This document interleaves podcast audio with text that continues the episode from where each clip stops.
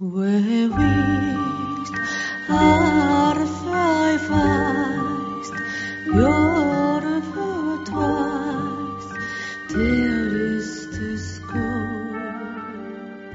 ぼ日刊階段山猫便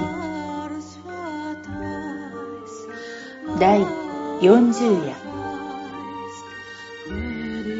今夜ご紹介するのは居酒屋というお話です。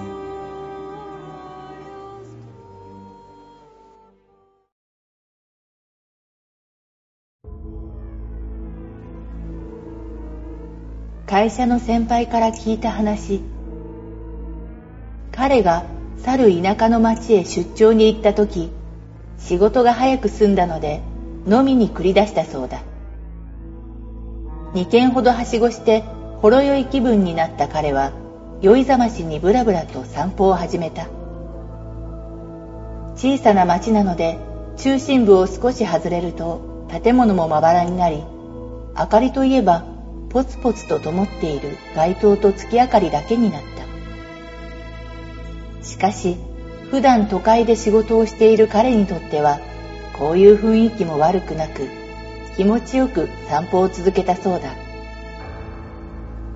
あてもなく歩き回っていると前方に明かりが見えてきた。どうやら居酒屋のようだ。こんな偏僻なとこに飲み屋があるのか。酔いも冷めてきたしもう一杯行くか。と彼は店に向かって歩き出した。しかし店に近づくにつれ何とも言えない妙な気分になってきたという。店の中では何人かの人影が動いているのが見えその中には子供もいるようだ。だが何というか活気というものがまるで感じられず近づけば近づくほど重苦しい気分になってくる。結局酒好きの彼には珍しくその店の手前で引き返しそのまま宿泊先のホテルに帰ったそうだ。翌日彼は次の仕事先へ向かうためタクシーでホテルを後にした。そのタクシーが偶然彼の昨日の散歩コースを通ったそうだ。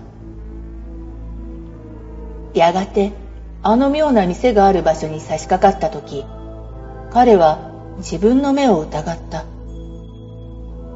そこには居酒屋など影も形もなかったのだ。彼は思わず運転手に「ねえそこに居酒屋があったと思ったんだけど」と聞いた。すると「ああ半年くらい前まではあったんだけど火事で焼けちゃったよ。運転手の話によると、その居酒屋は中年の夫婦が経営していたが、この不景気に加えてさらに質の悪い業者に引っかかり、生活は相当苦しかったそうだ。それで思い余った夫が店に火を放ち、妻と子を道連れに心中したそうだ。子供はまだ小学生だったんだよ。かわいそうだよね。と、運転手はため息混じりにつぶやいたが、彼はとても同情できる気分ではなかった。すると、自分が昨日見た店は何だったんだ？いや、もしあのまま店に入っていたら。結局彼は酔っ払って幻覚でも見たのだろうと無理やり思い込むことにしたそうだ